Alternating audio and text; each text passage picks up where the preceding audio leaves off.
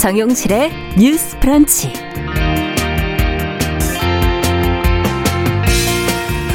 안녕하십니까 정용실입니다. 이혼도 많이 하고 재혼도 많이 하는 그런 시대지요. 어, 그런데 재혼 과정에서 주민등록 등본이나 초본을 발급받을 때 계부, 계모 같은 표기 때문에 불필요하게 재혼 사실이 노출돼 불편하다 하는 그런 지적이 많습니다.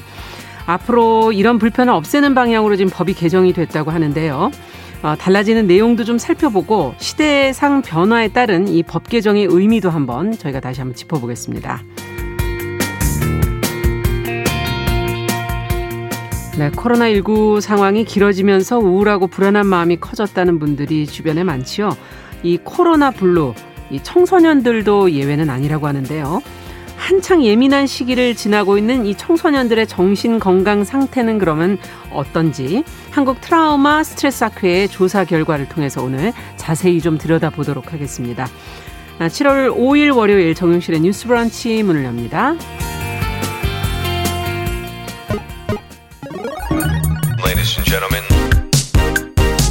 새로운 시각으로 세상을 봅니다. 정용실의 뉴스 브런치 뉴스 픽.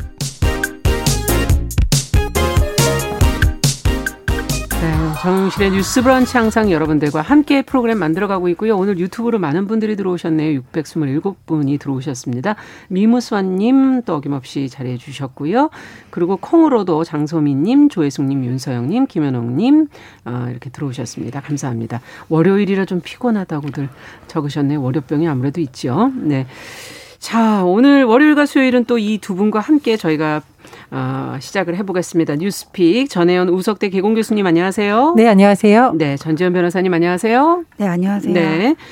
자, 어제 열린 내용부터 좀 보도록 하죠. 민주당의 예비 경선, 국민 면접 행사. 어, 뭐 정말 질문이 쏟아지는 그런 압박 질문이라고 할 수가 있을 거고, 예비 후보들이 아주 진땀을 뺐는데, 어떤 행사였고, 여기에서 어떤 부분에 두 분은 또 주목을 하셨는지 먼저 주요 내용 정리하고 하나씩 좀 들여다볼까요? 전혜영 교수께서 좀 정리해 주시죠. 예, 더불어민주당에 지금 아홉 명의 대선 예비 후보가 있는데요. 네. 어제 국민 면접 제2탄 대통령 취업 준비생의 현장 집중 면접이 진행이 됐습니다. 네. 두 가지 방식이 혼합되어 있었는데요. 일부는 국민 면접관을 상대로 블라인드 면접을 하는 방식이었습니다. 음. 어, 지금 방송에 나왔던 이른바 그 숨은 가수 찾기 프로그램을 좀 생각하시면 쉬운데 그렇죠. 통에 각 주자들이 들어갑니다. 그러니까 음. 얼굴이 드러나지 않고요. 목소리도 변조돼서 나오기 때문에 질문에 대한 답을 했을 때 누가 누구인지 알 수 없는 상태에서 네. 점수를 채점하는 방식이 블라인드 면접이었고요. 네. 자, 두 번째 방식은 집중 면접인데요. 후보자 한 명이 세 명으로부터 잇따라서 질문을 받는 음. 이른바 집중 면접, 압박 면접 방식이었습니다. 음. 자, 근데 이 압박 면접이 굉장히 흥미로웠다 이런 평가가 나오는 이유가 있는데요. 예. 이 압박 면접을 하는 세 명, 김혜영 전 의원, 정수경 국제법률교양대학원 교수, 시사인 출신의 청간일 기자가 질문을 하는 내용을 봤는데 굉장히 후보들이 곤혹스러울 수 아. 있는 질문도 잇따라서 했었고요. 예. 후보가 답변을 거부할 수가 없습니다. 아 답변 거부가 안 네네. 되고 무대 정 중앙에 후보가 혼자 앉아 있고요. 음. 잇따라서 질문을 돌아가면서 하는 방식이었는데요. 그러다 보니 일부 후보들이 어 저도 이거 유튜브나 이런 것을 통해서 봤거든요. 네. 처음부터 끝까지 얼마나 이 많은 선거에 출마했던 후보들입니까? 그런데도 그렇죠. 손을 뭐 덜덜 떤다거나 정치 경력이 또 얼마나 그렇습니다. 정치 경력이 많은 분들인데도 네. 뭐 손을 떠는 모습도 있었고 굉장히 긴장하는 모습이 음. 그대로 나오기도 했는데요. 예를 들어서 이재명 후보 같은 경우에는 기본소득 관련해서 질문을 받았는데 음. 일반적으로 하는 뭐 기본소득 질문이 나온 게 아니라 기본소득 문제에 대해서 전문가 의견 충돌 있는 거에 대해서 어떻게 생각하냐라고 하니까 이런 식으로 이제 계속 질문 들어간 거고요. 네. 이낙영 정세균 후보의 경우에 이제 전직 총리 출신이잖아요. 그렇죠. 그렇다 보니 이 압박 질문을 하는 과정에서 예를 들면 이낙연 후보에 대해 경우서는 이 조국 전 장관에 음. 대해서 임명을 찬반 의견 냈냐 이런 질문이 나왔고 이낙연 후보가 안 했으면 좋겠다는 의견을 들었었다. 뭐 음. 이런 답이 나왔었고요. 정세균 후보 같은 경우에도 어, 현 정부의 인사 문제와 관련해서 그렇죠. 날카로운 질문이 쏟아졌지만 최선 다했지만 충분하지 못했다 이렇게 또 반성하는 답변이 나오게 됐습니다. 네. 추미애 후보 같은 경우에도 이 본인을 최근 안중근 의사로 비유한 것에 대해서 예, 예. 뭐 지적을 받는다던가 음. 어, 뭐 박용진 후보에 대해서도 모병제 공약의 현실성이 있느냐라는 취지의 질문이 나왔고요. 아. 또 최문순 후보에 대해서도 실효성, 대학 무상 등록금을 과연 할 수 있느냐. 음. 또 김두관 후보에 대해서도 자치분권제도 공약 이행 평가 그리고 김두관 후보가 어 모 방송 유튜브 방송에서 문재인 대통령에 대해서 뭐 형님 이런 표현한 것이 부적절했다 이런 지적도 음. 나왔고요. 양승조 후보에 대해서도 인지도가 떨어진다는 지적이 나왔는데요. 한마디로 후보들의 단점 혹은 논란이 된 부분에 대해서. 직설적인 예, 예. 거침없이 질문이 나왔다. 이런 평가가 나왔습니다. 네.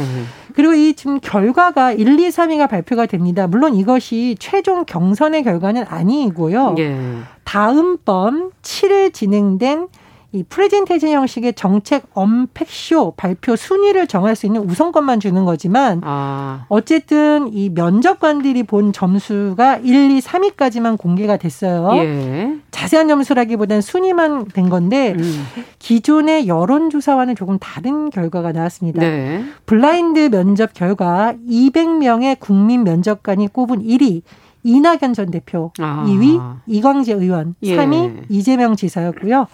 어, 압박 면접, 집중 면접이 되니까 순위가 또 바뀌었습니다. 네. 자, 1위는 이낙연 전 대표로 같은데 2위는 최문순 강원도지사, 음. 3위는 이광재 의원인데요. 네. 오늘 대다수 언론들이 압박 면접 후에 이재명 지사가 3위권에 들지 못했다를 제목으로 많이 뽑을 정도로 그렇죠. 여론조사와는 조금 다른 결과가 다른 나오기도 부분에서 했습니다. 주목을 받게 되고. 네, 그렇습니다. 네. 자, 그러면 어떻게 두 분은 보셨는지 어, 2탄이었던 이 행사, 국민 면접 행사에 대해서 전반적인 평가와 함께 좀 들어봤으면 좋겠습니다. 전지현 변호사께서. 아, 네, 저는 이거를 보면서 이제 여당 내 헤게모니가 분명히 바뀌고 있다 그런 생각이 들었어요. 아. 그러니까 과거에 어떤 친문 대 비문이었다면은 예. 이제는 이재명 지사 쪽과 그다음에 반 이재명 쪽으로 나뉘는 게 아닌가 싶은데 네. 여기에서 제가 긍정적으로 보는 포인트는 네. 친이다 반이다 그 기준점이 기본 소득에 대한 찬반이 되고 있다는 거예요. 음. 그러니까 여기에 대한 동의한다 안 한다를 불문하고 예. 어떤 정책적인 비전이 개파를 나누는 기준점이 된 거는 상당히 긍정적으로 보여집니다. 음. 정세균 전 총리 같은 경우에도 뭐 기본 소득에 대한 우려를 표시를 했고 그렇죠. 박용진 의원 같은 경우에도 50조 원으로 8만 원씩 나눠 줄 거냐 무협지 음. 수준이다 이렇게 얘기를 했는데 네. 이게 지금 당내 경선을 거치는 과정에서 이 기본소득의 내용이 상당히 다듬어질 걸로 보여져요. 음. 그래서 이재명 지사가 이거를 뭐 1순위 공약이 아니다 이런 거에 대해서 말 바꾸기가 아니냐 비판은 있지만은. 예. 예, 뭐말 바꾸기가 어쨌건 말 바꾸기건 아니건 어떤 국민의 입장에서 가장 적합한 정책이 수립이 되는 것이 음. 맞으니까 이 부분은 상당히 긍정적으로 보이고 네. 향후 야당의 대권 주자와의 관계에서 어떤 정책을 가지고 대결하는 모습을 보는 거는 이제 기대할 수 있을 만한 사안이다 그렇게 보여지고요. 네. 그리고 두 번째는 여기 지금 참여를 했던 후보와 면접관 한 명씩 그 두 분을 통해서 저는 이 당에 희망이 보였다 그렇게 어. 평가를 하고 싶거든요. 예. 박용진 의원 같은 경우에는 예. 기본소득과 관련해서 이 문제를 이재명 지사한테 가장 집요하게 물고 음. 늘어졌어요. 그러면서 이대로 가면은 뭐 야당에서 윤희숙 의원이나 유승민 의원 같은 경제통한테 깨질 수밖에 없다 이런 그렇죠. 식으로까지 이렇게 경고를 네. 했는데 당내 경선에서 깨지는 게 나중에 나가서 깨지는 것보다 낫거든요. 예. 박용진 의원 같은 경우에는 중도층의 포션을 상당히 가지고 올 수 있는 주자라고 저는 그렇게 높게 평가를 음. 하고 싶고요. 그다음에 김해영 의- 전 의원 같은 경우에는 이제 면접관으로 등장을 했는데 그렇죠. 미스터 쓴소리 뭐 예, 그러니까 있죠. 이분이 당내에서도 상당히 쓴소리를 했어요. 이번에도 이재명 지사를 향해 가지고는 예. 네. 개인적인 어떤 스캔들을 직설적으로 언급을 하기도 했고 음. 또 조국 문제와 관련해서도 이렇게 어떤 직언직설하는 그런 모습을 그렇죠. 보였거든요. 이게 어떤 당의 권력 지형이 바뀐다고 해서 해바라기처럼 따라가는 사람들만 있으면은 음. 그건 바람직하지 못하다고 봐요. 희망이 없다고. 음. 근데 김혜영 의원 이분 민주당에 계속 있을 거잖아요. 근데 네. 이재명 지사 그 가장 지금 최고로 유력한 당내 주자인데 네. 거기에 면전에다 대고 이렇게 지금 쓴소리를 할 수 있는 사람이 있다는 거는 상당히 희망적으로 음. 보이는 부분이라고 봅니다. 네.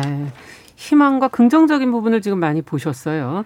자, 저는 어, 전혜영 교수께서는 어떻게 평가하십니까? 저는 이 국민 면접관 방식이 새로운 방식이라서 좀 주목을 했는데요. 음. 지원자 5,365명 가운데 세대별로 40명씩 무작위로 추출해서 선발이 된 아. 겁니다. 그러니까 여기에 들어가 있는 거는 세대별로 이렇게 어느 정도 분포를 맞췄기 때문에 샘플이 시, 제대로 되어 있다 이렇게 볼수 그렇죠. 있는 건가요? 10대도 한 표, 뭐 40대도 음. 한 표의 등가성을 중시했기 때문에 예. 예를 들면 우리가 일반적인 여론조사도 물론 보정을 합니다만 당원들이 참여하는 방식에서 사실 10대, 20대가 소외되었다는 평가가 음. 있었거든요. 예. 그래서 이 사람들의 눈높이에서도 어쨌든 평가가 될 수 있다라는 거를 주자들이 인식을 했다라는 점. 네. 좀그 점은 긍정적으로 보고요. 또 두 번째 긍정적인 변은 변호사님도 말씀을 해주셨는데 이 압박 면접을 통해서 정책에 대해서 그냥 두루뭉술이한 질문이 나온 것이 아니라 굉장히 구체적으로 질문이 음. 나왔다는 거. 그럼 국민들 입장에서도 어, 저 정책이 진짜 말로만 좋은 건가? 음. 아니면 저 사람이 정말 재원에 대해서 제대로 준비를 해온 건가? 평가를 해볼 수 있는 계기였다고 생각을 합니다. 자, 그런데 아쉬운 점이 있는데 예. 전이 블라인드 면접을 제가 처음부터 끝까지 꼼꼼히 봤 는데요. 음. 제가 아홉 명 중에 일곱 명을 맞췄습니다. 나는 모르겠던데. 아. 이게 왜냐하면 네. 제가 이제 어떻게 맞추셨어요? 제가 이제 직업상 네. 꼼꼼히 보다 보면 맞아요. 이 톤이 있어요. 그래서 네. 이거 목소리 변조해도 뭐 intonation 같은 것도 intonation이 있고요. 본인이 네. 쓰는 용어가 있습니다. 아, 맞습니다. 예를 들면 맞습니다. 자 한번 맞춰 보시겠습니까?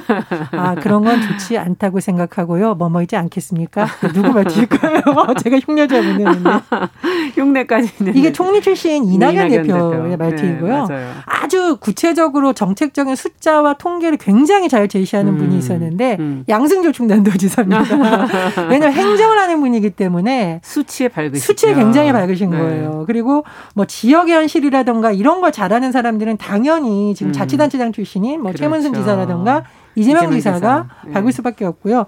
균형 발전하면 또 역시 그것을 본인이 행자부 장관 때 강력히 네. 주장했다고 하는 어, 김두관 후보 이렇게 맞아요. 이제 좀 됐기 때문에 저같이 좀 유심히 보는 사람들은 이 블라인드 면접은 일곱 명을 맞추신 거면 다 맞추신 거 거의 다 맞췄습니다. 그래서 네. 이 블라인드 면접은 네. 뭐 취지는 재미 있지만 음. 이게 자칫하면은 뭐 그 취지는 좀 살리지 못했다라는 아쉬운 음. 점이 있었고 또 하나 민주당에서 보완할 점이 있다면 민주당이 그 자체 당 공식 유튜브라던가 계정이라던가 네.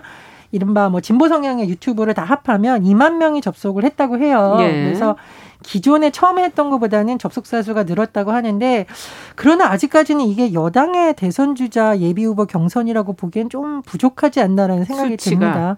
예. 들어오는 수치가. 예, 그렇습니다. 네. 그리고 관심도도 뭐 그렇게 기대했던 것만큼은 제 생각엔 높지 않기 때문에 음. 더 많은 국민들의 참여나 또는 관심을 모으기 위해서는 조금 더 노력이 필요하다 이렇게 그렇죠. 봅니다. 네, 실시간 접속 2만 명의 숫자가 과연 어느 정도로 판단해야 될 것인가 하는 부분 좀 남아 있네요. 전지현 변호사께서는 지금 긍정적인 평가 희망만 보셨는데 그래도 다른 부분도 혹시 조금 보완해야 될 부분이 있다든지. 어 저는 이게 네. 뭐 부정적인 면보다는 보면서 음. 이렇게 좀 재밌는 부분이 있었어요. 음. 이제 김혜영 면접관이 추미애 후보를 향해서 상당히 직설적으로 압박 질문을 했거든요. 예. 그러니까 안중근 지사 그다음에 친일 형사 비유와 관련해 가지고는 본인과 생각이 다르면은 다 악이라고 생각하고 나랑 같으면 선이냐 이렇게 얘기를 하니까는 예. 그냥 이렇게 헛웃음을 웃더라고요. 음. 이게 왜 유튜버들이 유튜버 같은 경우에는 그 같은 정치적인 지향점이 같은 사람들이 주로 모인단 말이에요. 그렇죠. 거기도 혼자 얘기를 할 때는 비유도 잘하면서 말 잘하다가 또 반대 생각을 가진 사람이랑 토론을 하는 거 내가 음. 질문을 할 때 상대방을 설득시키는 거는 좀 다른 문제거든요. 그렇죠. 전 여기에 대해서 추미애 그 전 장관이 답변을 하는 과정에서 상당히 당황했고 뭔가 음. 이렇게 논리적으로 뛰어넘는 부분이 많았었기 때문에 제대로 답변을 못 한다는 생각을 했는데 음. 오늘 어느 일간지에 추미애 장관이 답변 과정에서 손을 떨면서 마이크를 잡는 모습도 포착이 됐다. 지금 이렇게 나와 있더라고요. 예. 이게 요즘은 그 개그가 필요 없다고 하잖아요. 정치판이 재미있어서. 근데 정치를 정치답게 만드는 것은 플레이어의 몫이 아닌가 그런 생각이 들었습니다. 그렇죠. 예, 그리고 저는 예. 좀한 가지 지적하고 싶은 것이 있는데 이게 박용진 후보도 지적을 했던 문제예요. 음. 당 대표는 연단위에 올라가서 사전 이제 행사 본격 시작하기 전에 뭐 축하 연설이라든가 당 대표 인사가 있잖아요. 그 다음 중요한 인물이 당 선관위원장인 이상민 의원입니다. 네네. 근데 이상민 의원이 이 휠체어를 타고 있는데 휠체어가 올라갈 연단을 미리 마련하지 않아서 연단 아래에서 인사말 하는 것이 음. 잡혀서 박용진 의원이 아, 이런 것은 문제군요. 이런 것은 우리가 고쳐야 된다라고 맞습니다. 지적을 했는데 작은 부분인 듯 하지만 작은 부분 아니거든요. 아니죠. 음. 그래서 이런 부분 민주당이 더 신경 썼으면 합니다. 네, 아주 구체적이지만 어, 중요한 지적을 마지막에 또 해주셨고요. 지금 전지현 변호사 얘기해 주신 것처럼 유튜브의 생리와 TV의 토론의 생리가 전혀 다르기 때문에 그것을 대선 주자나 아니면 어, 다들 어, 당에서도 전략적으로 생각해 봐야 될 부분이 있다는 다 생각이 드네요. 마찬가지예요. 국민을 상대로 설득한다고 생각을 하셔야 될 것 같아요. 그렇죠. 예. 자, 두 번째 뉴스로 좀 가보도록 하죠. 앞으로 재혼 가정의 주민등록 등초본에서 계부 계모 표기가 사라진다라고 제가 앞서 말씀을 드렸는데 무엇이 어떻게 달라지는지 이 변화의 배경에 무엇이 있는지 좀 살펴봤으면 좋겠습니다. 어, 전지현 변호사께 좀 부탁드릴게요. 아, 예, 저 주민등록 등본, 초본 많이들 떼보셨을 그럼요. 거예요. 근데 이제 등본 같은 경우에는 각 세대별로 어디에 거주하는지가 이렇게 표시가 되는 네. 거고 주민등록 초본 같은 경우에는 이게 개인별로 어떤 주소의 변동 사항 같은 게 다르게 기재가 되는데 음. 이게 공통적으로 세대주가 누구인지랑 그다음에 그 본인과 나와 그 세대주와의 관계가 이렇게 여기 드러나거든요. 근데 그렇다 보니까 문제가 뭐냐면은 예를 들어서 재혼 가정 같은 경우에 어머니가 내가 어렸을 때 아버지랑 이혼을 하고 다른 사람과 재혼을 하셨단 말이에요. 예. 그래서 나는 그 재혼한 아버지와 살고 있는데 그 이 사람이 나를 입양을 하지는 않았어요. 그런 예. 경우에는 계부가 되는 거거든요. 음. 근데 이 사람과 나의 관계가 계부라는 게 여기 주민등록 등초본에 그대로 명시가 돼요. 음. 그런데 이거를 학교에서 만약에 뭐 주민등록 등초본을 요구할 때가 있는데 네. 아직 어린 나이에 뭔가 이렇게 정체성이 스스로 확립되지 않았을 때 친아버지가 아니라는 게 드러나고 음. 그다음에 외부 사람들이 이거를 알게 됐을 때 아이가 상처를 받을 수 있는 문제가 그렇겠네요. 있어요. 음. 그러니까 재혼 과정, 여성의 재혼, 남 성의 재혼 이런 거에 대한 인식이 많이 바뀌기는 하지만 음. 아직까지도 그러니까 본인으로서는 감당하기 힘든 부분이 있을 수가 있는 거고 또 이런 거를 차치하더라도 저는 왜 한 가정의 히스토리를 다른 사람한테 굳이 그렇게 음. 알려야 되는 건지 좀 이 부분도 좀 문제가 그러네요. 있다고 봐요. 개인 정보를 그렇게 중요시하는 세상에서 음. 내가 엄마가 재혼을 했고 이 아버지는 새 아버지고 아버지를 음. 아버지라 부르지 못한다는 거를 다 주민등록 등초본 띄워오라 그러면 알 수가 있는 거잖아요. 그래서 이런 문제들이 있어가지고는 사실 이거를 시정하기 위한 노력은 계속 있었어요. 그래서 언- 먼저 오- 예전부터 있었던 거죠. 예, 그러니까 2016년 같은 경우에는 뭐 예를 들어서 계모자 관계에서 계부와 아이의 관계에서 동거인이라고 기재됐던 거를 배우자의 자녀 이렇게 바꾸게 아. 했거든요. 아니 근데 동거인이나 배우자의 자녀나 재혼 가정이라는 거. 드러나 자식은 아니라는 거는 다 예. 드러나는 거잖아요. 그다음에 2018년에도 이 계부 계모 표현을 삭제를 하 삭제를 하기로 그런 논의가 있었는데 네. 그때 논의만 있었고 추진이 안 됐다가 이번에 이제 행안부에서 시행령을 이렇게 바꾸겠다 입법 아. 예고를 한 거거든요. 그래서 앞으로는 계부, 계모, 배우자의 자녀 이런 표현이 삭제가 되고 음. 당사자 간의 동의만 있으면은 부, 모, 자녀 이렇게 표시를 한단 말이에요. 원래 그렇게 돼 있죠. 예, 이렇게 이렇게 뭐- 표시를 한다고 하더라도 음. 가족 관계 증명서는 따로 있기 때문에 아. 친부인지 친모인지는 그거를 통해서 또 알 수가 있는 거예요. 가족 관계 증명서. 예, 그래서 뒤늦게나마 이게 시정이 올바른 방향으로 되었다고 생각합니다. 네. 자, 지금 뭐 역사, 에, 과거에 언제부터 추진돼 왔는지까지 얘기를 지금 해주셨는데 지금은 가족 형태가 정말 다양해지고 있어서 의미 있는 변화가 아닌가 하는 생각도 들고, 어, 이런 변화를 계기로 해서 저희가 한번 계부, 계모에 대한 우리 사회의 어떤 인식까지도 한번 돌아볼 필요가 있지 않을까 싶습니다. 두 분께서 어떤 생각이신지 한번 얘기 들어보죠. 최근에 뭐 정치인이 본인을 집 나갔다 돌아온 큰아들로 비유하면서 본인의 복당을 반대했던 정치인 계모 이렇게 비유를 했더라고요. 음. 근데 저는 그게 아마 새어머니에 대한 좀 부정적 인식을 차용한 것으로 그렇죠. 보이는데 앞으로는 그런 말 쓰지 않았으면 좋겠습니다. 네. 어, 이혼을 할 수도 있고 여러 가지 상황상 가족이 재구성될 수 음. 있는데 유독 우리나라가 혈연주의가 강해서 그런지 맞아요. 생물학적인 어머니 아버지냐 아니냐를 자꾸 구분하는 문화가 있는데 그것이 아이들에게는 굉장히 상처가 될 수도 있고요. 음. 가슴으로 낳은 아이들을 정말 잘 보살피려는 새어머니 새아버지에게 그렇죠. 또 상처가 될 수도 있으니까 인식 자체가 좀 변해야 되는 건 맞습니다. 음. 그런데 인식이 변하는 데는 시간이 걸리고 제도는 조금 더 빨리 바꿀 수 있는 제도가 있을 텐데 이것이 대표적인 게 이번 사례라고 생각을 해요. 네. 그 주민등록 등본 초본이 연간 한몇 통 정도 발휘된 발급된다고 보시나요? 1억 통. 예, 1억 아. 이상 환영했어요. 1억 통이라고 합니다. 근데 왜 그렇게 그 많이 너무 너무 많이 그 안에 쓰이는데 다 노출이 되는 거죠. 그렇습니다. 이게 보통 회사나 뭐 금융기관이나 뭐 학교나 맞습니다. 사실 얼마 전까지는 일부 기관에서 취업 관련해서 서류 받을 때도 이런 서류 받았거든요. 음. 근데 이 사람의 가족 사가 궁금한 게 아닌데 왜 굳이 이런 정보가 음. 노출이 되어야 되는지를 그동안 계속 간과되었던 것이기 때문에 이번 기회에 고친 거 참 잘 되었다고 생각을 음. 하고요. 더불어서 저는 어, 누누이 말씀을 드리지만 우리가 그동안 접해왔던 영화, 만화, 전래동화 이런 데서 혈연 중심을 중심으로 새어머니, 새아버지에 대해서 너무 악당으로 그리거나 네. 악마화시키는 거 이젠 좀 바뀌어야 된다라고 생각을 합니다. 음. 혈연 관계 아니어도 잘 지내는 사람들 많고요. 그럼요. 사회가 그런 사람들 더 따뜻하게 보듬어야지 자꾸 대중문화 속에서 부정적으로 음. 이렇게 묘사하는 것도 좀 많이 줄어들었으면 좋겠습니다. 네. 어떻게 보세요? 아, 근데 전래동화에 나오는 악, 악당은 개부는 나쁜 경우가 별로 없는데 꼭 그렇게 계모만. 계모를 나쁘게는 전 이것도 여성 차별이 아닌가 그런 생각이 드는데 네. 일단 이 문제는 주민등록 등초본이라는 거는 누가 누구와 같은 세대를 이뤄 가지고는 어디에 사는지를 이제 명시를 하는 건데 가족관계 증명서가 엄연히 따로 있음에도 불구하고 음. 왜 여기다가 이거를 표시하는지 분명히 문제가 있었던 거고요. 뭐 상속, 혈연주의 그런 것도 문제될 수 있다고 보는데 상속 같은 경우도 음. 다른 어떤 서- 공적 서류를 통해서 충분히 상속인 피상속인이 입증될 수 있는 문제이거든요. 그렇죠. 그래서 주민등록 등본에 나타나는 자라고 해가지고는 상속권이 있다 이렇게 주장하는 건 허용될 수 없기 때문에 이것도 말이 안 되는 문제였다고 생각을 하고요. 그다음에 음. 두 번째로 우리가 저저번 시간이었나요? 이게 국적법 개정하는 예. 문제를 논의를 했었잖아요. 예.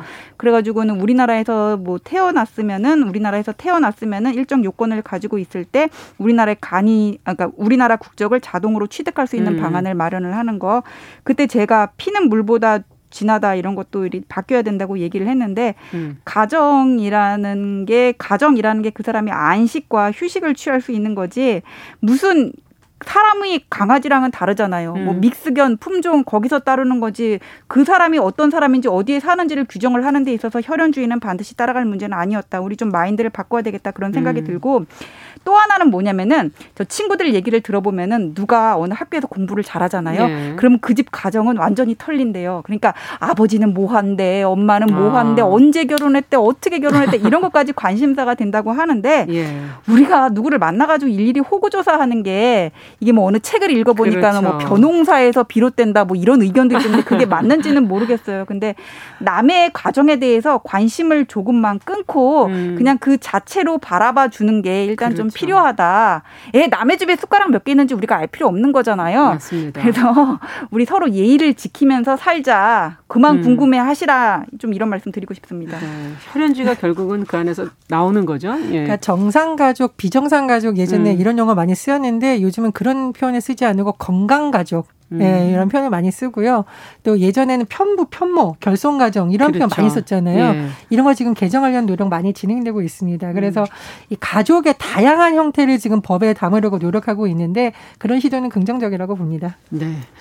자, 오늘 말씀 여기까지 듣도록 하겠습니다. 뉴스픽 전지현 변호사, 전혜연 우석대 개공교수 두 분과 함께 이야기 나눠봤습니다. 자, 두 분 수고하셨습니다. 감사합니다. 감사합니다. 자, 정용실의 뉴스 브런치 듣고 계신 지금 시각 10시 28분이고요. 라디오 정보센터 뉴스 듣고 오죠. 경찰청은 코로나19 확산을 막고자 지난 3일부터 오는 17일까지 2주간 유흥시설 불법 영업을 특별 단속한다고 밝혔습니다. 중점 단속 대상은 영업 정지된 위반 업소의 재영업, 무허가 영업, 집합금지 명령, 운영시간 제한 위반, 전자출입명부 미작성 등입니다. 정부가 해외 유망 사업에 투자하는 기업에 대한 금융 지원 금리를 최대 1%포인트 낮춰주고 긴급히 해외로 출국하는 기업인에 대해서는 1개월 내 백신 접종을 마칠 수 있는 패스트 트랙 제도를 도입한다고 오늘 발표했습니다. 류 샤오밍 중국 정부 한반도 사무특별대표가 공산당 창당 100주년을 앞두고 지난달 30일 장하성 중국 주재 한국 대사를 만나 한반도 정세 등 공동 관심사에 대해 의견을 교환한 것으로 확인됐습니다. 주중 한국 대사관은 만남을 확인하면서도 구체적인 언급은 피했습니다. 지금까지 라디오 정보센터 조진주였습니다.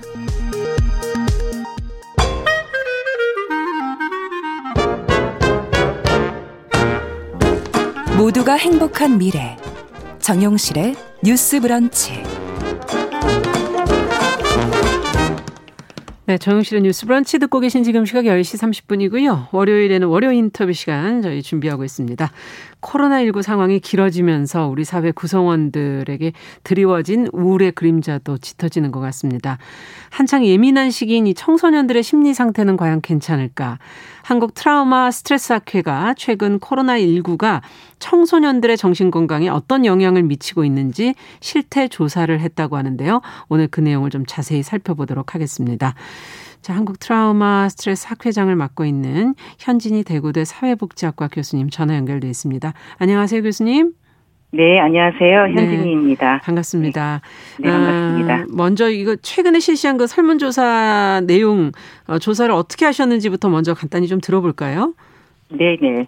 어, 저희 한국 트라우마 스트레스 학회에서 지난 어, 5월 27일부터 6월 11일까지 온라인 웹조사로 이루어졌는데요. 네. 어, 조사 대상은 부모의 조사 참여 동의를 받은 전국의 만 13세 이상에서 만 18세 이하 청소년을 대상으로 이루어졌고 네. 총 570명의 청소년이 참여하였습니다. 음. 어, 이 조사에 참여한 청소년 대부분이 대학생이었고요. 네. 중학생이 56.5% 그리고 고등학생이 41.9%였고 네. 남학생이 49.1% 여학생이 50.9%였습니다. 네. 어, 저희가 이 청소년의 정신건강 실태를 파악하기 위해서 코로나19에 대한 두려움, 불안, 우울, 코로나19로 인한 일상생활의 방해 정도, 음. 또 필요 서비스, 또 온라인 활동 시간, 뭐 회복 탄력성, 외상 후 성장 등등에 관해서 확인을 해보았습니다. 네. 네. 어, 특히 중고생도 좀 비교가 될 것 같고요. 지금 비율을 보면서 남녀 네 학생들의 차이 같은 것도 이제 볼 수 있지 않을까 하는 그런 생각이 드는데,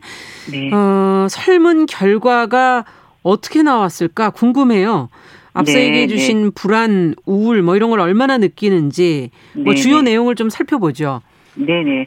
좀 간단하게 설명을 좀 드리겠습니다. 먼저 그 코로나19에 대한 두려움인데요. 이 부분은 저희 학회 연구팀이 자체적으로 개발한 척도인데, 어, 청소년이 코로나19로 인해서 어떠한 두려움을 느끼는가와 관련된 그런 문항이 있고, 아홉 개 문항으로 되어 있는데요. 네. 어, 이 두려움 총점 평균이 한 13.98점으로 나타났는데, 사실 저희 학회가 작년부터 분기별로 이제 성인 대상으로도 실태 조사를 하고 있는데요. 네네. 그 성인을 대상으로 했을 때 이 부분은 사실 어, 총점 평균이 15.38점이었습니다. 그래서 예. 청소년의 점수가 살짝 성인보다는 낮은데 이게 뭐 통계적으로 유의한다고 뭐 이야기할 수는 없지만 음. 조금 낮은 정도 수준이고요. 네. 어, 성별로는 남자 청소년보다 여자 청소년의 두려움 점수가 조금 높았고 음. 어, 연령대별로는 어, 중학생의 점수가 고등학생보다 조금 더 높게 나타난 상태인데요. 네. 특히 이 문항 중에서 가장 높게 나타난 문항들을 좀 살펴보면 예. 어, 세 가지 문항이 좀 높게 나타났는데요. 네. 그러니까 예를 들자면 내가 코로나에 감염되어 가족 혹은 다른 사람에게 옮길까봐 두렵다. 아. 그리고 내 가족이 코로나에 감염될까봐 두렵다. 네. 그리고 내가 코로나에 감염되어 학교 폐쇄 등 다른 사람에게 피해를 줄까봐 두렵다의 순이었습니다. 셋이 그러니까 모두 좀 예. 비슷한 점은 자신으로 인해서 타인에게 영향을 주는 그렇죠. 것이 두렵다 이 부분인 것 같은데요. 맞습니다. 네. 맞습니다. 그래서 어, 청소년들이 어떤 자신의 감염 자체보다는 내 가족이 감염될까 하는 두려움, 또 내가 감염됨으로 인해서 가족이나 또 타인에 대해서 피해를 초래할까 하는 그런 걱정과 아. 두려움이 많은 것으로 나타났습니다. 네. 굉장히 이타적인 거죠. 그러네요. 네. 또 다른 네네. 내용도 좀 더 살펴보죠. 네. 네네. 다음 불안인데요. 불안 같은 경우는 저희가 표준화된 척도가 있습니다. 이 척도 같은 경우 GAD7이라는 척도인데 이 절단점 수준이 있어서 어느 점수 이상이 되면 저희가 그 위험군으로 이제 분류를 할 수 있는 그런 어 정신건강 수준을 좀더 어, 측정할 수 있는 척도였는데요. 네. 어 청소년의 불안 수준 평균이 3.76점인데 이 중에서 경도 불안 수준의 청소년이 한 21.4%로 나타났고요. 네. 한 중등도 수준은 7.02%, 심한 불안은 한 4.21%였는데 저희가 이 중에서 보통은 중등도 이상인 경우에 불안 위험군으로 간주를 합니다. 그러니까 이제 불안 장애로 사실은 이제 어, 좀 추정할 수 있는 수준의 위험군인이 좀 관심을 가지고 음. 적극적인 개입을 해야 되는 수준인데요. 그게 한 10, 중, 그러면 10%가 네. 좀 넘네요. 11.23%로 어, 나타났습니다. 그렇군요. 네, 근데 네. 불안 장애로 위험군에 속한다는 어떤 증상이 있을까요? 어떤 현상이 저희가 알 수 있을까요? 나타나나요? 예, 보통 이제 불안으로 나타나는 증상들은 이제 뭐 초조하고 불안하고 음. 뭐 걱정을 조절할 수 없고 아. 걱정이 많고 뭐 안절부절하고 안절부절하고. 또는 뭐 어, 짜증과 화가 나고 아. 또 끔찍한 일이 생길까 두렵고 뭐 이런 부분인데요. 그렇군요. 특히 이 중고등학생들에게 유달리 이제 성인과 거의 비슷한 수준으로 높이 나온 게 뭐 짜증과 화가 아, 어, 음. 나서 어 이제 쉽게 짜증을 내거나 화를 나게 내게 된다라는 이런 문항들이 음. 어 성인하고 비슷한 수준으로 나타난 걸 볼 수가 있습니다. 좀 네. 주의해서 보셔야 되는 부분이군요. 네. 네네네. 자, 그러면은 네. 그 후에 두, 앞서 얘기하신 코로나19에 대한 두려움, 불안, 또 우울이 있지 않았습니까? 네네, 맞습니다. 사실 지금 성인들에 있어서도 그렇고 코로나19가 장기화되면서 많은 분들이 이제 그 우울감을 호소하고 있는 게 사실이고 사회적으로도 이제 코로나로 인한 어떤 이런 우울감에 대한 관심이 굉장히 높은 상황인데요. 네. 어, 저희가 PHQ-9이라는 역시 표준화된 척도를 사용해서 청소년의 우울 수준을 측정을 해보았는데 이 척도 또한 이제 10점 이상이 나올 경우에 중등도 이상으로 분류가 되어서 우울 위험군으로 음. 제가 확인을 할 수 있는 그런 척도인데요. 어, 청소년 같은 경우 중등도 이상의 우울 비율이 14.21%로 나타났습니다. 음. 어, 이 중에서 남자 청소년은 12.5%, 여자 청소년이 15.86%여서 여자 청소년이 조금 더 좀 더. 예, 우울 수준이 높은 것으로 나타났고 어, 연령대별로는 중학생이 13%, 그리고 고등학생이 16.3%여서 아, 고등학생 이 더 높군요. 네. 그래서 이러한 결과는 우리나라뿐만이 아니라 해외 많은 선행 연구 결과에서도 보통 여자 청소년일수록 그리고 연령이 높을수록 아. 우울한 경향이 높은 것으로 사실 나타나고 있어서 예. 해외 선행 연구 결과들하고 유사한 결과라고 할 수가 있겠습니다. 네. 어, 특히 이제 그 저희가 주목해 볼 점이 청소년들이 나타내는 이제 우울 증상들이 예. 성인에서 나타나는 우울 증상들의 양상하고는 조금 차이가 있는 특성들이 있는데요. 어, 어떻게요? 어, 네네. 이번 청소년 조사 보면 상위 세 개의 그 상위 문항들이 피곤하다고 느끼거나 기운이 거의 없다. 아. 그리고 식욕이 줄었다 혹은 너무 많이 먹는다 같은 식욕의 변화 그리고 잠들기 어렵거나 자주 깬다 혹은 음. 잠을 너무 많이 잔다 같은 수면의 변화 음. 이렇게 어 피곤 피곤함 또 식욕의 식욕. 변화 예. 예, 그리고 수면의 변화 이렇게 이러한 이 세 가지 문항이 굉장히 높게 음. 나타났는데요. 이거는 사실은 네. 고등학생들은 흔히 느끼는 증상이라고 볼 수도 있겠다 이런 생각도 들어요. 그래서 사실은 예. 청소년기에 나타나는 이런 우울 증상들이 사실은 우리가 잘 가- 어, 간과하기 쉬운 부분이 있는 것이 음. 청소년들은 보다 성인들보다는 이런 이런 신체의 변화나 어떤 이런 그 일상생활 리듬의 변화, 뭐 네. 식습관, 수면 이런 활력의 변화 같은 증상으로 우울 증상을 나타내는 경향이 성인보다 높습니다. 아. 어, 그래서 주변 부모님이나 어, 청소년 자녀를 두신 분들께서는 사실 청소년들의 어떤 이런 사소한 변화들이 어, 사실은 우울 증상과도 연결될 수 있기 때문에 예. 좀더 관심을 가지시면 좋고요. 어, 특히 코로나19 상황이라는 자체가 우리가 이제 온라인 수업을 하고 학교에 가지 않고 이제 활동량이 그렇죠. 줄고 하면서 예. 일상생활 리듬이 깨지고 그러면서 어떤 식습관이나 수면이나 이런 어떤 그런 리듬이 깨지는 것들 그리고 어떤 활력의 변화나 이런 활동량이 줄어들면서 이런 음. 것들이 이제 사실 또 우울 증상의 어떤 유효한 이 증상의 카테고리들을 좀 높여놓은 그런 결과도 있다라고 네. 하겠습니다. 어쨌든 청소년의 우울 증상은 성인과 달리 어, 네. 피곤하다든지 식욕이라든지 수면이라든지 네. 이런 것과 관계가 돼 있다는 지적이 아주 네네네. 저희가 새롭게 느껴졌고요. 그렇다면. 원인은 어디에 있다고 보십니까? 이런 것을 증가시키는 요인들 지금 말씀해 주신 두려움, 우울, 불안 단순히 코로나만인가요? 아, 그 청소년기 아무래도 이제 여러 가지 기존의 학업 스트레스가 많고 대인 관계나 또 정신 건강에 대한 고민이 많은 것이 이제 청소년기의 특성인데요. 음. 어, 사실 저희가 또 조사한 결과에서 조금 그 원인을 조금 찾아볼 수 있는 몇 가지 또 결과들을 네. 좀 살펴보면요.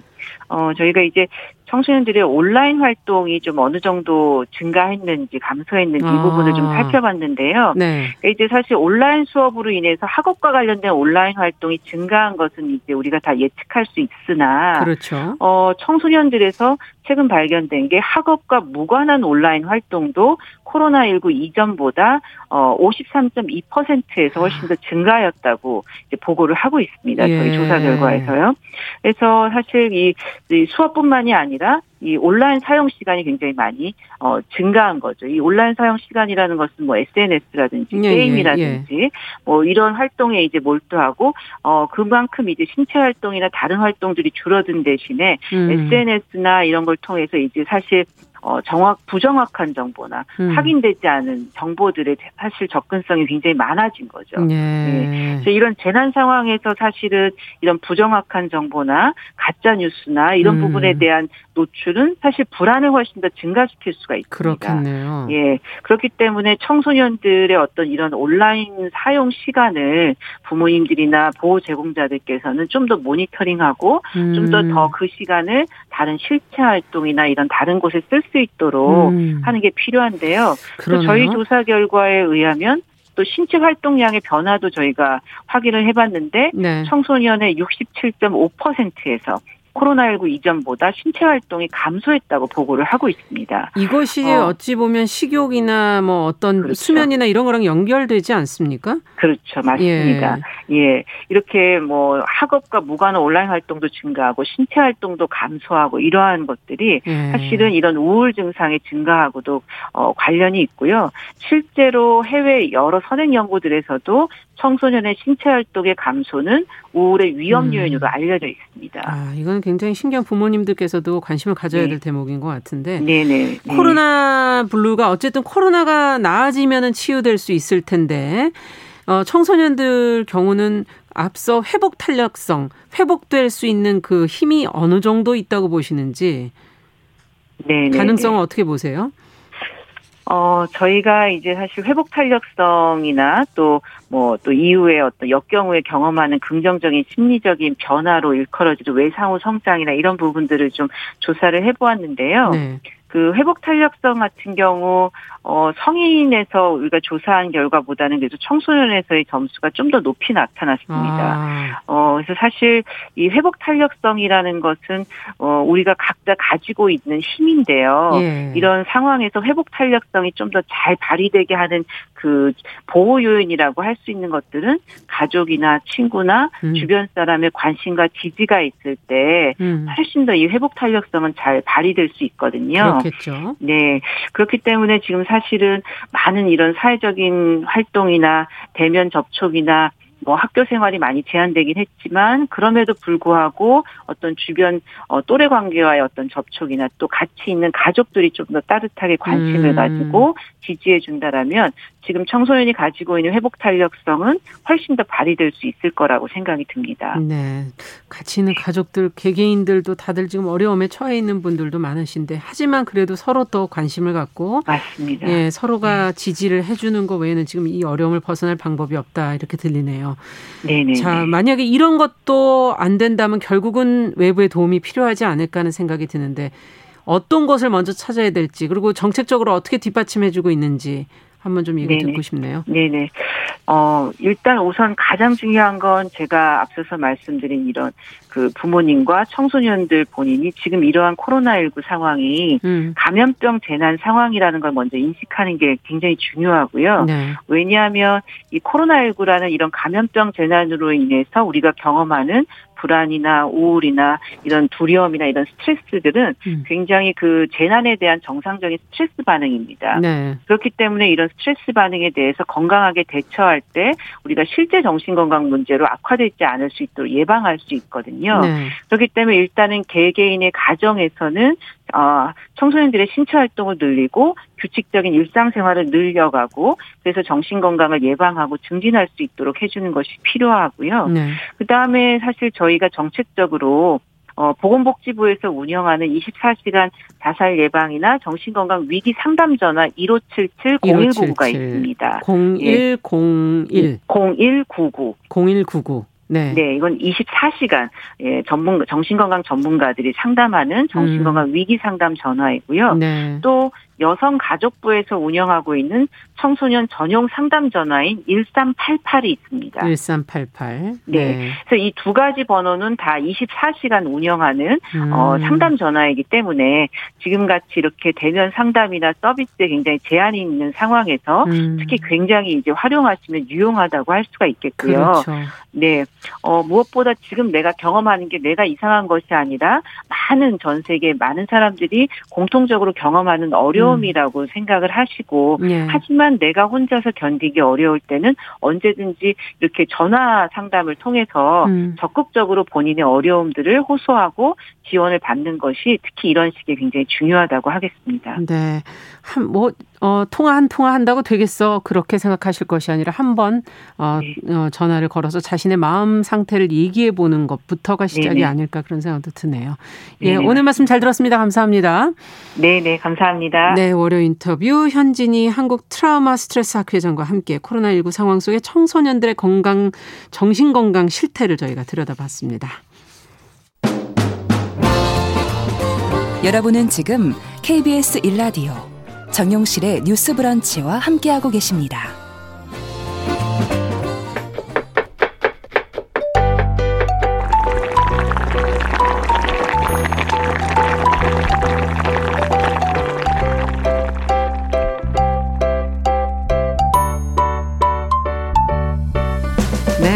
식재료와 식생활에 대한 정보 재밌게 전해드리는 시간이죠. 건강한 식탁 오늘도 홍신의 요리 연구가 잘해주셨습니다. 어서 오십시오. 안녕하세요. 오늘은 매실 얘기를 해주신다고. 네, 매실 지금 완전 제철이죠. 네, 많이들 지금 나와서 그쵸. 담그시더라고요. 매실. 네, 네. 주위에 네. 지금 계속 다 매실청 담그시고 음. 매실주 만드시고 맞아요. 매실 장아찌 하시고 어, 바쁘시더라고요. 다들. 네, 매실 까고 닦고 씻고 통 네, 씻고 말리고 네. 올해 근데 약간 음. 다른 음. 모습이 좀 보입니다. 어떤 거요? 어, 빨간 매실, 노란 매실들을 구하고 계세요. 아니 이거는 먹어도 돼요? 아니 저희는 청매실만을 봐가지고 그렇죠 매실 하면 떠오르는 게 초록색이었잖아요. 음. 네. 근데 어떻게 보면은 이 초록 색깔 매실은 약간 마케팅의 산물 같은 거예요. 음. 잘 모르고 계시는 분들이 더 많으시고 네. 그리고 이 초록 매실이라고 하는 게 어떤 하나의 장르처럼 자리를 잡는데 네. 어 매실주가 굉장히 큰 기여를 하긴 했어요. 음. 근데 이 매실주를 사실은 매실주는 발효식품이잖아요. 그렇죠. 초록 색깔 매실은 약간 덜 익은 풋풋한 매실이잖아요. 아, 네. 근데 이 풋풋한 매실일 때 아닐 때를 지나서 음. 매실을 발효를 하면 매실이 계속 초록색일까요? 아니죠. 검, 아니죠. 검었던 그렇죠. 저 이거 까맣게 되죠, 좀. 그렇죠. 예. 약간 색깔이 변할 텐데 그런데 그렇게 해서 맛있게 발효가 음. 된 매실주를 판매를 음. 하기 위해서 조금 더 고부가 가치로 일본에 있는 어떤 술 회사에서 매실이 덜 익은 거를 안에 넣어서 그걸 아. 비주얼적으로 굉장히 뭔가 무수한 상품으로 만들어 버리는 거예요. 싱싱해 보이잖아요. 그렇죠. 싱싱해 보여요. 보이고. 풋풋하고 그 그린이 주는 아. 그런 느낌이 있었어요. 네. 근데 이것 때문에 이 초록 색깔 매실이 약간 대유행이 되고 아. 그리고 술을 어떻게 빚는지 모르시거나 아니면 그냥 맛만으로 판단하시는 소비자분들은 네. 아 안에 매실이 들어가 있으니까 이게 약간 뭔가 더 제대로네. 그렇죠. 진짜라고 생각을 하게 된 거죠. 네. 그래서 초록 색깔 매실이 유행처럼 번지고 아. 이 초록 색깔 매실로 하는 건가 보다라고 생각하고 거기에다가 술을 부어서 만드는 당금주도 유행을 하고요. 그렇죠. 그 초록 색깔 매실을 가지고 할 수 있는 것들이 굉장히 나중에 많이 더 생겨요. 또 네. 의외로. 아. 그런데 어떻게 보면은 매실은 익었을 때 먹는 이것도 열매기 때문에 그렇죠. 열매죠. 익었을 때 먹는 게 훨씬 더 그럼 맛있고 예전에는 안정적이고. 매실청을 어떻게 만드신 거예요? 초록색이 아닌 걸로 하셨던 거예요? 황매라고 하죠. 황매라고. 혹은 네. 홍매라고도 하고 네, 이게 햇빛을 네. 받고 나무에 매달려서 익는 매실들이 음. 있어요. 그 약간 익은 매실들로 해야 사실은 조금 더 안정적이고 더 맛있고 아. 좋은 영양 성분이 추출이 된다라고 아. 결과가 나와 있습니다. 그렇군요. 근데 이 황매나 홍매가 올해는 굉장히 많이 보여요.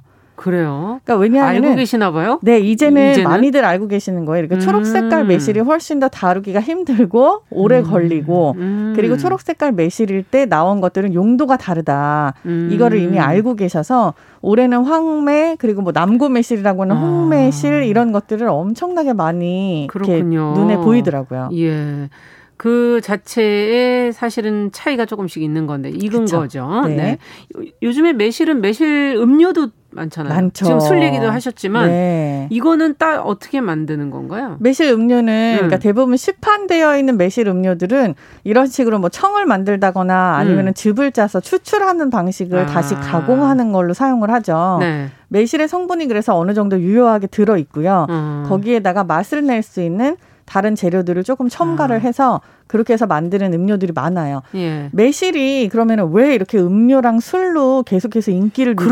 그러니까요. 왜 그래요? 이게 실제로 드시면 약간 좀 괴로울 정도로 쉬거나 아니면은 좀 너무 딱딱하거나 아니면 너무 무르거나 약간 이게 대중이 없어요. 매실 맛이라는 게. 음, 어떤 건좀 너무 달아요. 음. 또 어떤 건 또 너무 써요. 음. 근데 이게 매실 자체가 가지고 있는 성분이 약간 요런 성분들이에요. 성분이 음. 사실 맛으로 대변이 되는 거잖아요. 그렇죠. 매실이 가지고 있는 가장 중요한 성분 중에 하나가 유기산이에요. 유기산. 이건 유기산. 어디에 좋은 겁니까? 유기산이 어디에 좋냐라고 하시면은 이 유기산이 우리 몸에 들어가야 음. 우리가 그러니까 당질을 우리가 뭐 곡물을 먹거나 음. 설탕을 먹거나 하는 그 몸에서 에너지로 전환이 되는 당질이 네. 몸 안에 쌓이는 거를 방지를 하고요. 어. 그래서 매실청 다이어트 뭐 이런 얘기도 많이 들어보셨을 아. 거예요. 쌓이지 않게 쌓이지 않게 이걸 에너지로 빠르게 전환을 하는 어, 거예요. 그 유기산이군요. 그렇기 때문에 이게 마시면은 피곤함이 없어져라는 맞아요. 얘기가 나오고 이게 소화가 잘 돼라는 맞아요. 얘기가 나오고 이게 다 유기산이 하는 작용들이에요. 음. 그렇기 때문에 몸을 좀 빨리 잘 돌리고 효율이 있게 하면서 뭔가 독소를 음. 밀어내고 흔히 뭐 한의학 한방에서 얘기하는 해독 작용을 한다 하는 음. 모든 조건을 다 갖추고 있는 게 매실의 영양 성분이거든요. 그렇군요. 그래서 요거를 먹으면 어떻다라고 하는 그런 효능이 음. 입증이 된 것 같은 그런 논문이라든지 뭐 결과치들이 되게 많아서 음. 료로 술로, 장아찌로 다 여러 가지 형태로 그렇죠. 먹고 네. 있는 거예요. 근데 지금 장아찌 얘기해 주시니까 우리도 매실 장아찌라는 그쵸? 게 있는데 일본에는 뭐 우베 우메, 우메보시. 음. 그래서 그게 약간 맛도 사실 좀 다르고 어, 우리나라 사람들하고 그 성분도 뭐 다르고 그런 건가요? 그게? 성분이 다르다라기보다는 가공 방식이 다른 달라요? 건데요. 어. 일단 이름을 조금 짚고 넘어가면은 우리나라는 네. 매실이라고 부르지만 일본에서 매실이 그러니까 매화 나무의 열매 네. 이거를 우메라고 부르는데요. 우메. 네. 보시는 많이 들어보시지 않으셨어요? 우리나라에도 김치 그릇을 보식이라고 했었던 아, 적이 있어요. 아, 네. 그렇죠. 기자가 이제 그릇 기자 해가지고 예. 보식이라는 단어가 사실 우리나라 말이 아닌 거예요. 이게 장아찌류 절임류를 통칭하는 일본 말이 아, 보시거든요. 아, 그래서 우메보시라고 하면은 매실 장아찌를 매실 장아찌. 이루는 거고 음. 우리나라가 이제 더 이상 김치 그릇을 보식이라는 말을 쓰지 않아요. 음. 그냥 우리는 장아찌 그릇, 찬 그릇 이렇게 쓰고 그렇죠. 있는데 이 보시라는 말이 장아찌이기 때문에 음. 우메보시하고 우리나라 장아찌랑 뭐가 다르냐라고 음. 말씀, 그러니까 물어보시면은 하나도 다른 게 없습니다. 이게 그냥 둘 다 장아찌예요. 네. 그리고 만드는 방식에서 약간 차이가 나는 장아찌예요. 어. 우메보시라고 하면 우리가 흔히 알고 있는 분홍 색깔이 있잖아요. 네, 하우친 분홍. 네, 그거는 이제 차조기 이파리에서 색깔을 빼서 만드는 거고, 아. 그렇지 않고서 그냥 매실이 약간 숙성된 그런 느낌이 나는 아. 누리끼리한 갈색의 네, 네. 이런 것들은 그냥 매실로만 담그는 음. 거고요.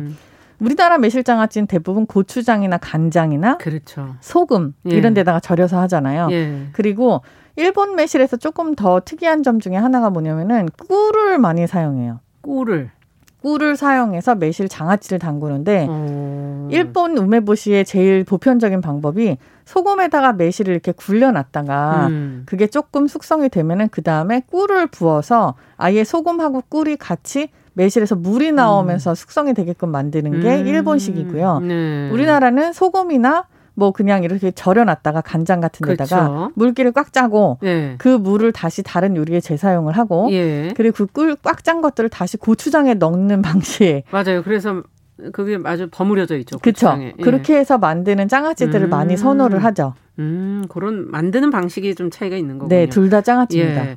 그 매실은 생으로 먹으면 독 독성분이라 그럴까요? 그런 게좀 음. 그러지 않나요? 그러니까 이게 독성분이라기보다는 음. 그러니까 소화를 하거나 뭐 이렇게 하기 힘든 위에 되게 크게 자극이 오는 그런 상태의 음. 과실이에요. 음. 과실.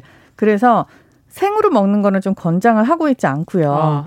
이런 식으로 장아찌를 절인다거나 아니면 한 번 익혀서 네. 일본 우메보시 같은 경우에는 끓는 물에 데쳐 갖고 만드는 방식도 있거든요. 아. 이렇게 해서 익혀서 먹으면 훨씬 더 우리가 네, 흡수했을 때 더 좋다라고 말씀할 말씀드릴 수 있습니다. 자, 그렇다면 매실과 어울리는 조합이 좋은 식재료 이제 그걸 알아야 응용을 아. 해서 먹으니까 매실 자체만으로도 너무나 충분히 의미가 있지만 네. 요건 항상 수분이랑 만났을 때 훨씬 더 좋아요. 음. 그래서 매실에 있는 수분을 뺀 다음에 오히려 그거를 음료에 섞어서 타서 마시기도 하잖아요. 예, 예. 이게 이제 매실청의 원리인 건데 음. 물이라든지 탄산수라든지 아니면 매실에서 나온 물까지 다 한꺼번에 네. 섞어서 이거를 음료로 혹은 물김치에다 이거를 섞거나 물김치. 김치를 담글 때 약간 오. 당성분 대신에 섞거나 해서 음. 물이랑 같이 섭취하시는 거를 권해드리고 싶습니다. 네, 그러면은 어떤 어 간을 맞추거나 매실청을 음식하실 때도 많이 그럼요. 쓰시잖아요. 네. 네. 그런 식으로 다른데 활용할 수, 국물 요리나 이런 매실 향이 너무 과하게 나오지 않게만 음, 조절하셔서 사용하시면 너무 좋죠. 네. 그러면 끝으로 어 다른 매실은 다른 식재료보다는 활용 방법이 이거밖에 없는 거예요? 어, 아닙니다. 음. 뭐 이거를 갖다가 다 이게 오독오독한 식감이 있으니까 절여 놓으면 음. 이거를 갖다가 약간 냉채 같은 거에다가 넣어서 아. 활용을 하실 수도 있고요. 네. 여름에 잡채를 만드실 때 매실을 좀 다져 넣으시면은 이것도 잡채랑 아. 같이 먹을 때 오독오독하면서 잡채 금방 상하는데 그것도 좀 새콤하게 그쵸? 막아줄 수도 있을 굉장히 맛있어져요. 네. 아유, 매실 얘기하다 보니 끝내야 될 시간이 됐네요. 예. 건강한 식탁, 오늘도 홍신의 요리연구가와 함께 매실 얘기 나눠봤습니다. 말씀 잘 들었습니다. 감사합니다. 정용실의 뉴스 브런치 월요일 순서도 같이 인사드리겠습니다. 저는 내일 찾아뵙겠습니다. 감사합니다.